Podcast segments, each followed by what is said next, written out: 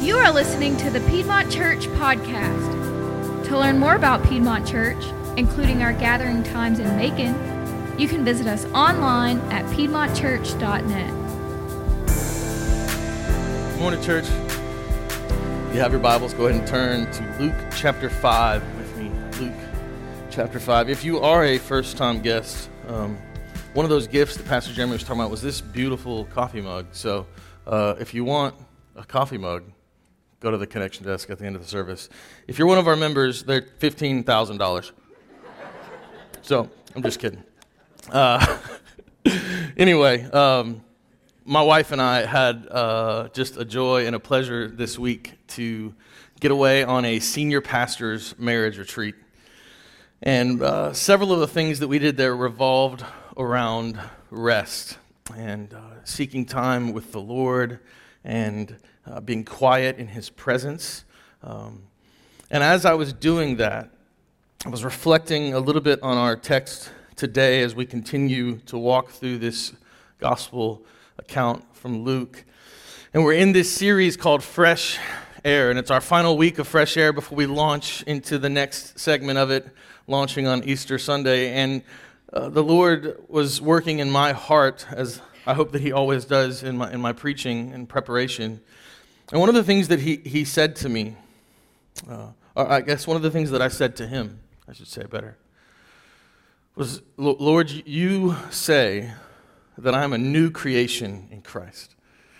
You, you say over and over again in Scripture that, you know, I can be like a tree planted by water and new, fresh things are rushing in and freshness would then be rushing out. But Lord, I don't feel so new. I feel tired. I feel run down. I feel the weight of life, my job, my family, all the things. God, I'm just not feeling new. Maybe you have felt that way. Maybe you feel that way today. And one of the things that I think this text is going to push us to and have us really kind of lean in is this idea. And maybe for some of you it's a new idea, maybe it's an idea that you've known for a while. But God is so much more than you think He is. I heard a worship leader say this week that one of the beauties of our Lord is that the ways to know Him, the ways to encounter Him, are immeasurable, that they are infinite. And I don't know about you, but sometimes I get put in this place and I put God in a box and I begin to think about this sovereign creator Lord in very finite ways. You know what I'm saying? I've been to church my whole life. I know these scriptures. I know what he says in this place. And there comes a point where if I'm not careful in my flesh, I say, but God, is there more? Because I've learned, I've studied, I've prayed, I've sat, I've gone to church, I've given, I've served, I've done all the things, but God is there more. And one of the things he said to me this week was there's always more. There's always new. And as we lean into what is kind of the Super Bowl of our faith, the, the, moment, and it's really the Super Bowl, so that, uh, in case we all know this, you know, every Sunday is a Sunday to celebrate resurrection. I don't know if you knew that or not. But every Sunday, I mean, you, you could even go every day, but we, we gather specifically as a church on Sunday because of the third day. But specifically, Easter is this Super Bowl because there will be people here next weekend who haven't been here in a while. There will be people here next weekend who have maybe never, ever gone to church. That's what we're praying for. You see these, these fish down here in this net. That's what we've been praying for for about seven weeks now. That there will be people who have been floating along life with one idea of God and creation and the world and all of that. And my prayer is that next week, through our prayers and through the sovereignty and the Holy Spirit of who He is, He has drawn them into this place so that we can proclaim the gospel. The proclamation of the gospel isn't just when I get up here and preach. I don't, I don't know if y'all know that about Sunday. When we gather together at 10:05, for those of you that serve, and we pray and we begin to prepare our hearts, that's a proclamation of the gospel to each other. When, when we serve in our different capacities as door holders, as people who are uh, serving with the little kids and the, the all stars, like that is a proclamation of the gospel. When you're in this room and we sing songs and we declare the things of God back to Him, that is a proclamation of the gospel. The way that you respond in worship, specifically next week, will be a proclamation of the gospel because someone will walk in this room next week and they're going to watch what we do.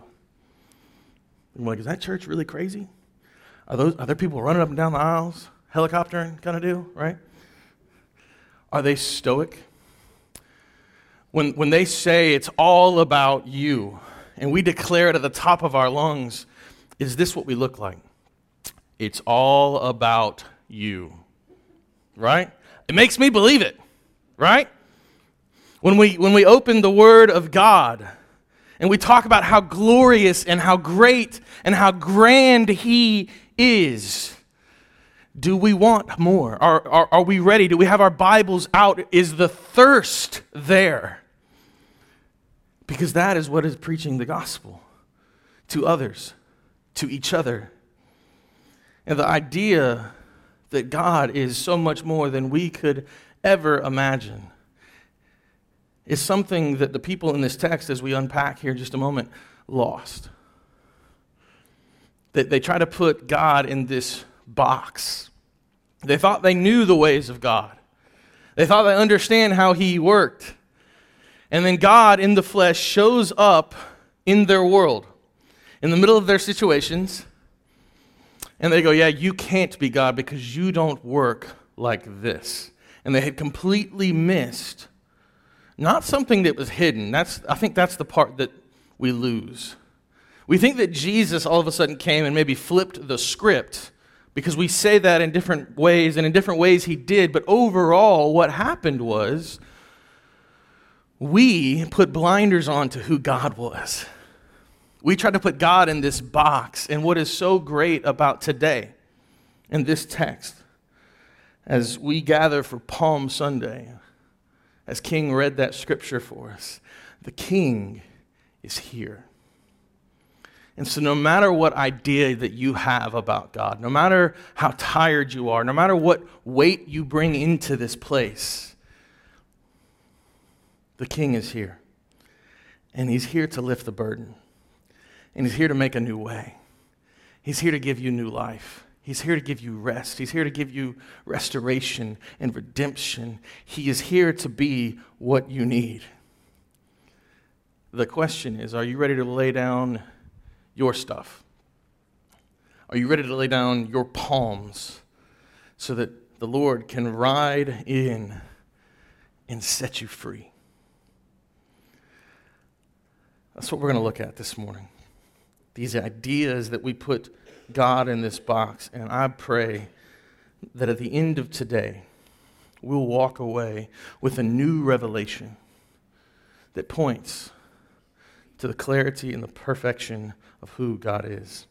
So let's dive into this text. So, what we have is we have three different moments, beginning here in Luke 5, verse 33. We have three different groups of people, three different moments where someone is going to come to Jesus and they're going to question him. They're going to question how he operates because at this point he has made it very clear he is the Messiah. And people are still wrestling with what that means because they have their preconceived notions of who God is. And so we're going to begin with a text that if you've ever Googled um, fasting in the Bible, you have probably been taken to this text. And if you're anything like I was the first 15 times I was taken to this text, I went and looked at Google like thanks but no thanks. That didn't help me out at all. Because the title in most of your Bibles says questions about fasting, but after you read this, without a uh, secondary glance and without maybe some deeper study, I don't think you really get any answers when you get to these questions about fasting. But let's dive in, and hopefully, I can get you some answers and I can get you some, uh, to a place to understand a little more about fasting, but most importantly, a little more about God. Verse 33 And they said to him, Now, before I keep reading, I want you to know that Luke in this text kind of connects the, the scene from last week where uh, Matthew, the tax collector, had gathered a, a table of quote unquote sinners together, and Jesus is at the table with them. And what Luke is doing is he's more so connecting to the people when he says, and they, rather than the scene of the table. And you can gather that by reading the other gospel accounts Matthew, Mark, and John. So, this moment when he says they said to him isn't, hey, they're still necessarily sitting at the table. In case you go back and you're reading Luke, it's really some of these Pharisees who had been questioning Jesus in the previous moment about why are you eating with sinners? He is now coming and saying, These same people. And they said to him, The disciples of John fast, meaning John the Baptist. They fast often and offer prayers. And so do, so do the disciples of the Pharisees. But yours, Jesus, man, they eat and drink. And then Jesus says to them, Can you make wedding guests fast while the bridegroom is with them? The days will come when the bridegroom is taken away from them, and then they will fast in those days. He also then told them a parable. No one tears a piece from a new garment and puts it on an old garment. If he does, the new, or he will tear the new, and the piece from the new will not match the old. And no one puts new wine into old wine skins. If he does, the new wine will burst the skins, and it will be spilled, and the skins will be destroyed. But new wine must be put into fresh wineskins. And no one, after drinking old wine, desires new, for he says, the old is good. All right, so let's, let's kind of understand. You see what I'm saying there about that moment where you go, hey, let me figure out all the details about fasting, how many days, what should I eat, what I shouldn't eat? Because that's what we're all asking when we go, give me details about fasting, Bible, right? And you go to that text and you go, I got zero details from that because it's, a, it's about a deeper thing. So, in Judaism, specifically in Pharisaic Judaism, the culture of fasting was uh, deep, it was entrenched into their society. Uh, many times they would have fasted twice a week. And then they had special holidays where they would fast. They had week long celebrations where they would fast. Fasting was kind of a part of their life. It was just something that they did consistently, unlike probably most of us in this room, where fasting may or may not happen once a year.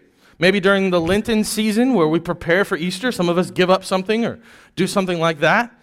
But for the most part, most of you in the room, myself included, don't really fast on the regular. We can say we fast for breakfast, but it's really we just don't eat breakfast, right? We can say we fasted at that meal, but we probably just got too busy. Fasting is this moment where we have set something aside, specifically food, so that we can then kind of put this physical need and we say that God is more. He, he meets our needs. We will rely on Him rather than the physical things of this world. And so they have been built up and trained that you fast. But yet, Jesus' disciples, and when you see disciples in this text, think people who follow Him. So John the Baptist had people who followed him. Kind of, you, you could, in a, in a way, think of, you know, going to church, right? Different churches in our community have different pastors, and I'm not saying this in this, you know, hopefully you read me in the right way, but you could say like disciples of Pastor Chris. Don't say that. That's weird. That becomes a cult in 2023. But that's kind of the idea, right? So you have John the Baptist, you have the Pharisees who have their people, and you have Jesus who his people. And the people who have been following Jesus aren't fasting. They're not observing any of these things anymore. And so they're looking at Jesus like, hey, bro, what's going on? And Jesus responds with some language that might get lost on us today. And basically, what he's saying is at a wedding, when the party, who, the people who the party is thrown for, when they show up, when the bride and groom are together, the party's happening there is no need for the party to cease Because fasting was something for our hearts to reflect on difficulty, loss, struggle. So when we came into moments where we needed to hear from God, or we need to remind ourselves that we rely on God, fasting was the tool given to us to do that. And so Jesus is saying, there is nothing sad about what's happening right now. Like the party is here because I am here. Now he continues, he said, but there will be a day, there will be a time where I am no longer here. Now, we don't know exactly if everyone understood what was going on. I'm sure that they didn't because you can read, they didn't understand things like at the Lord's Supper, you know, later, much later. And so I'm sure it kind of fell on deaf ears, but it's one of those moments, again, that Jesus is teaching us that he has come as the Messiah, but his sole purpose was not to just come and have a few good teachings and then die. His, his purpose was to come, be the embodiment, be, be God in the flesh, show us that he can connect with us because he's gone through similar struggles that you and I have gone through, make it through with perfection. Die a death that he was not guilty of, and then come back from the dead, revealing his strength and his sovereignty over sin, hell, and death. And he says, If you believe in me, then I will wipe away all tears, all sin, all pain. I will give you freedom in Christ. And again, I don't think that they get the full picture of that in this moment. But he is saying, there's something that you're missing. You're holding on to this old idea, and you're missing the new right in front of you. And so that is this kind of portion in this idea, this discussion of fasting. I could, I could go in deeper to wineskins and what that means. And basically, they used to make those, those sacks of wineskins out of the necks of animals. And so they were really only good kind of one time because as you put wine in there, it expanded. And if you did it in an old neck, well, you'd lose your wine, right? And so there's this moment where God is using some teachings and some things that they would understand to kind of reveal back to them that, hey, the old has gone and the new has come, but not gone in the way that you think. See, we, we can be guilty of that if we're not careful in the New Testament. We read the New Testament. I've heard Christians say, I don't really read the Old Testament, I just really kind of read the New Testament. And if you read the New Testament without ever fully grasping the Old Testament, or even like pseudo understanding it, you're going to miss the beauty of Jesus. You're going to create an idea about this Messiah, this Savior, that is going to be skewed. Because Jesus is coming and saying, No, no, no, I am. He said that a couple of weeks ago in our text. Meaning, I haven't changed. I'm the same God yesterday, today, and tomorrow. You just missed the original picture. And so I'm coming in flesh, incarnate, right in front of you to show you who I am. That's the first scene, this picture of fasting. The second scene, chapter 6, verse 1. On a Sabbath, remember that's Saturday, that's a holy day, that's a day of rest. While he was going through the grain fields, his disciples plucked and ate some heads of grains, rubbing them in their hands. But some of the Pharisees said, Don't you always wonder, like, bro, don't you have something better to do than watch these people like every moment? You got nothing better to do in your life. Okay, turn the TV on. Anyway, why are you doing what is not lawful to do on the Sabbath? And Jesus answered them, Have you not read what David did when he was angry? Hungry, excuse me.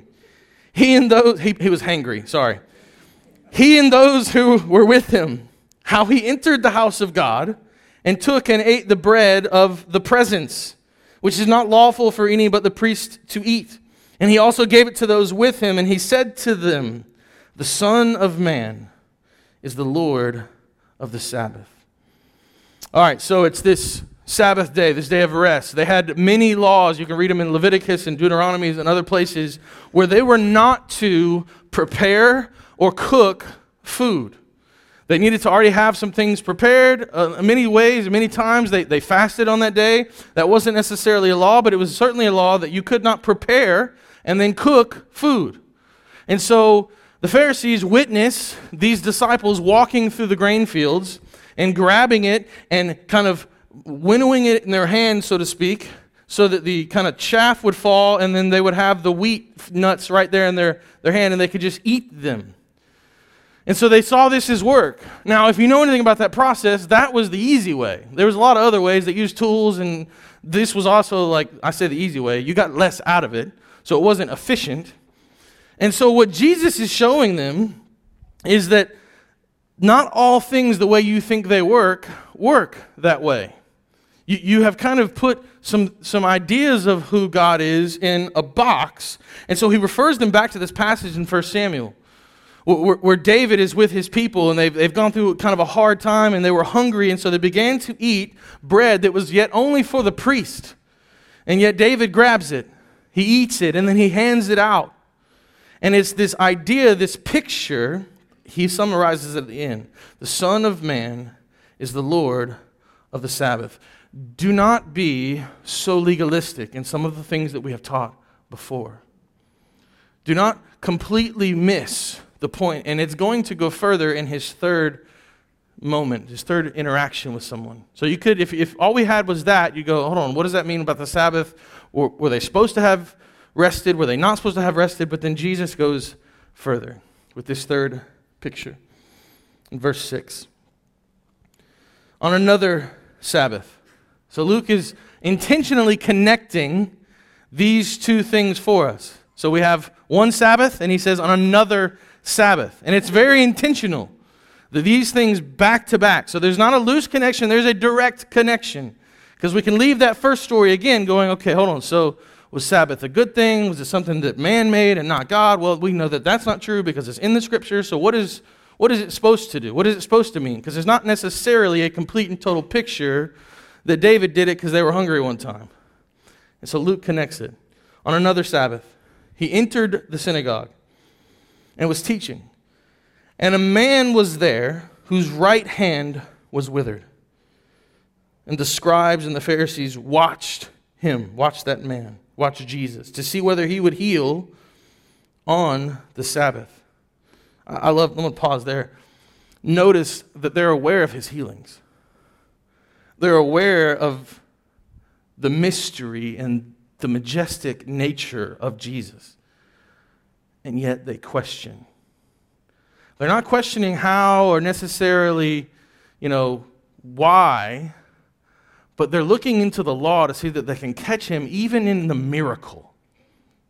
Like, do you see that? Am I the like am I the am I lost? Am I the only one here? Like, they see miracles and they they recognize them, and their number one question is, but is he going to use them in a way that isn't God honoring to the way that we understand? Now, keep in mind the miracles he's been doing have been nothing but good, right? He, he's healed people. The blind man see, the paralyzed healed. Like all sorts of things have been happening, and they're not wondering, wow, how does this dude do miracles? They're wondering, how can we catch this dude doing miracles in a way that would violate our laws? The way we see how God should work. Continue on, middle part of verse 7. So that they might find a reason to accuse him. There it is. Verse 8. But he knew their thoughts. Again, they didn't say this out loud. Here's Jesus being Jesus. And he said to the man with the withered hand, Come, come, stand here. And he rose and he stood there, and Jesus said to them, I ask you, is it lawful on the Sabbath to do good or to do harm? To save a life or to destroy it? And after looking around at them, all he said to him Stretch out your hand. And he did so and his hand was restored. But they were filled with fury and discussed with one another what they might do to Jesus. See, the Pharisees were stuck in religion and not relationship. They were stuck in this place where they couldn't recognize the miraculous of God, but could only lean in on the understandings and the laws and the walls that they've put around God. They didn't even answer the question. I'm not, I'm not even sure if he gave them time to answer the question. So he unpacks this idea of Sabbath. similar to the Good Samaritan. That, that picture of do we just walk by broken people, broken situations because it's our Sabbath day? When the Lord presents an opportunity to help, to heal, to go to someone, do we just let it go by? And Jesus, in the affirmative, says, absolutely not.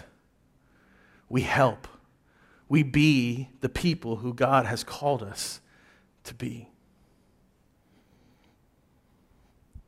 We are to help, we are to push, we are to point people back to who God has created them to be. And so I'm reading this text this past week, and I'm wrestling with this idea of not feeling new, right? This idea of, you know, God, I, I, serve you, I love you, I trust you, I do all these things, but I'm just, my tank is empty. And through this story, God reveals to me ways that I put him in a box, ways that I have looked at him as someone who can sit back until I need him because I've got this situation here right? I can, I can do and lead my family. God, you, you, can, you can just sit back there. When something hard comes up, I'll, I'll tap your shoulder. We'll, we'll, we'll WWE it and I'll tag you in, right? You can jump the ropes and I'll go sit. When, when pastoring gets too difficult, God, I'll, I'll give it to you. When having the hard conversation with someone who has a broken heart, okay, God, I'm going to give you that one, right? You can have that one first. I don't want to deal with that. That's hard. But in your life, in your situations, where are the places that you have looked at God and said, you know what? This is the picture that I have of you. Don't function outside of that. Don't work outside of the way I've painted your portrait. Because I've got a really good looking picture and I don't want you to mess it up. We get to this place of hardened hearts a place where we're no longer listening to the Holy Spirit, we don't slow down enough to even experience God. And then we wake up and we wonder why things in our life are fractured and we're disconnected and we're broken and we don't understand. And yet, God has been saying the entire time, what you have done is you have created an idol. You're no longer worshiping at the throne of Jesus. You're worshiping at the throne of someone who you think is Jesus. This manufactured place. And so I, I want to create a moment. We're going to put on some music and kind of change the, the vibe in here. Because I, I want to make sure that as we lead out of this season of calling us to be fishers of men, which, by the way, that calling for your life doesn't have seasons. Now, we might have seasons where we emphasize things differently in the church, but the calling for you as a Christ follower to be a fisher of men doesn't come and go. It has came and it is on you. Wherever you go, that's your calling. But I, I want us to reflect. I want us to think about the people in our life who, if it was not for Jesus moving through us and giving them a card like this and inviting them to Easter, or even the Easter egg hunt, or tagging them on Facebook, or putting that yard sign in our yard, whatever means that you have taken or can still take, if it wasn't for that moment, where would they be with Jesus? Where would their image of God be? In order for us to have fresh air and be renewed and revived by the gospel, we can't hold the gospel. You've heard it said many times, probably by me and other pastors, but just as the gospel came to you, it's moving through you to someone else. And if you aren't a part of that process of the moving, maybe you have missed the picture of the gospel. Maybe you've created a false God. Just like these Pharisees who, with God standing directly in front of them, they've missed this picture. And so I, I want to I want to call us to reflect for just a moment, to spend a moment or two in prayer as the band comes up. And then I'll close in just a moment. But I want you to spend a moment praying, asking God to seek your heart. Where are you? Where are your images, your fractured pictures of God? Where are the, the idols, the little g gods in your life that you have unknowingly, maybe not on purpose, put in the place of Jesus? I want you to ask. Ask him reveal him to you, reveal himself to you right now for just a moment. So if everyone will bow their heads and just reflect. Don't go to sleep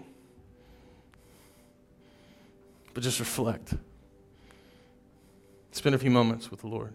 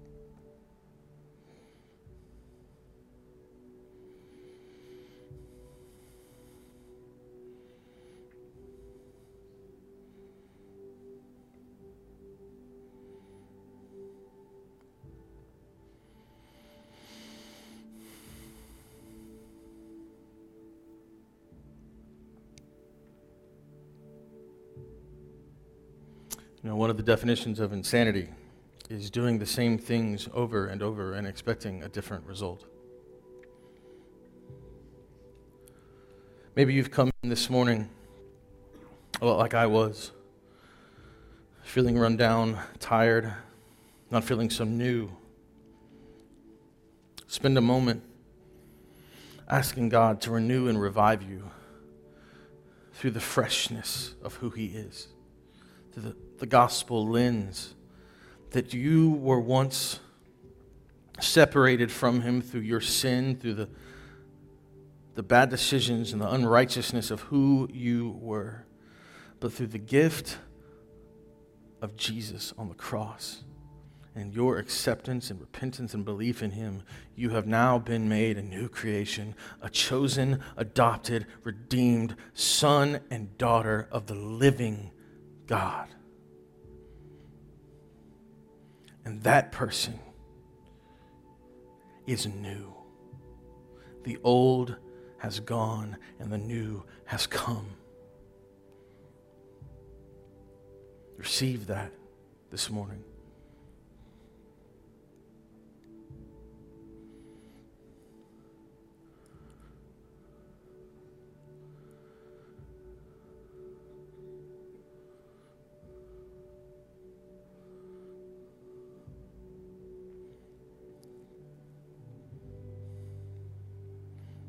I was sitting by a fire this past week and talking with people about my BC life, my, my before Christ life.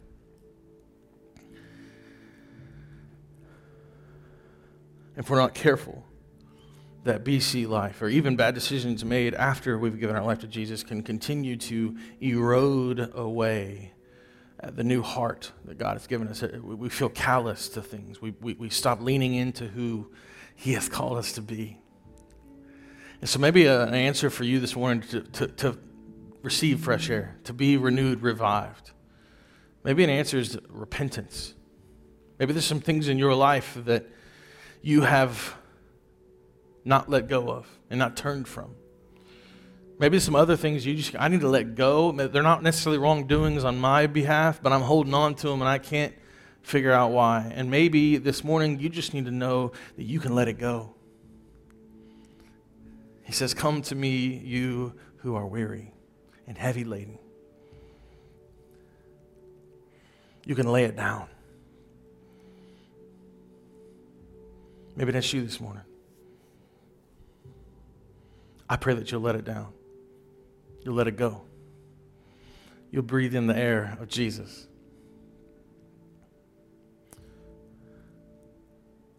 For everyone in the room, no matter where you are, God has a purpose and a calling on your life.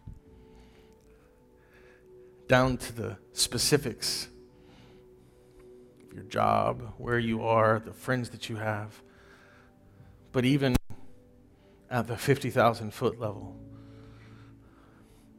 And that calling, that purpose, is to enjoy Him and to glorify Him.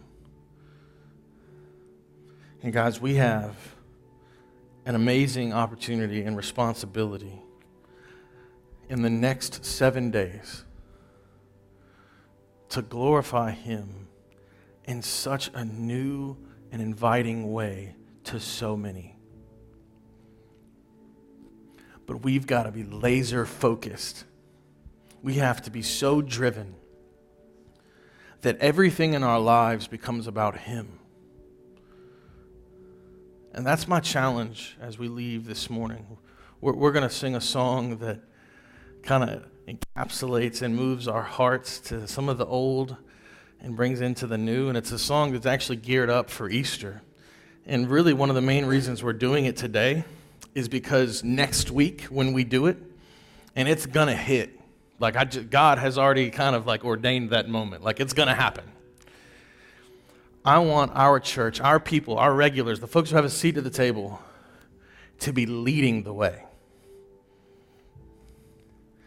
To be leading the charge on Easter Sunday when this room is filled two different times. To just be in awe of who God is. But my challenge for you over the next seven days is to be intentional. And I need you to hear me. This isn't like some church growth Easter strategy. This is kingdom growth, your calling strategy. And I'm just highlighting it around the biggest time in our culture because God highlights it all year, all day, every day, to be fishers of men. This past Wednesday, we prayed for fish. We've been praying for fish. And now it's our time to go cast and to go throw out reels. It doesn't happen through osmosis, right? Like, it's our calling over the next seven days to pray and to seek. So, will you join me in doing that? Will you pray? and will you seek? And I believe that through that process, man, God's going to bring fresh air into your life, into your marriages, into your relationships, into your job, into every aspect that you could, that, that place where it was stale deadness. If you will submit and follow Him, man, there's going to be a wind that moves. Here's something cool in the Old Testament, the Hebrew word for spirit is ruah. That same word can also be translated as wind. I'm praying that ruah moves in your life this week for the next seven days. And then when you leave that experience on Easter Sunday, you're going to go, God, thank you. And you'll be forever changed. No matter where you, even if you, you could be in this room this morning going, I don't have any relationship with Jesus at all. Ruah, God is coming to you. Just like the, the wind in spring without all the bees and stuff. He's coming. Seven days. Lean in with me. I'm going to pray, and then we're going to worship. We're going to stand. We're going to sing to the King of Kings, to the Lord of Lords. God, I thank you for each and every one of the souls in this room. For those that'll listen later, I guess. God, I, I pray that each and every one of us listening or in the room will respond to the calling to first and foremost to sit and be a child of the one true King.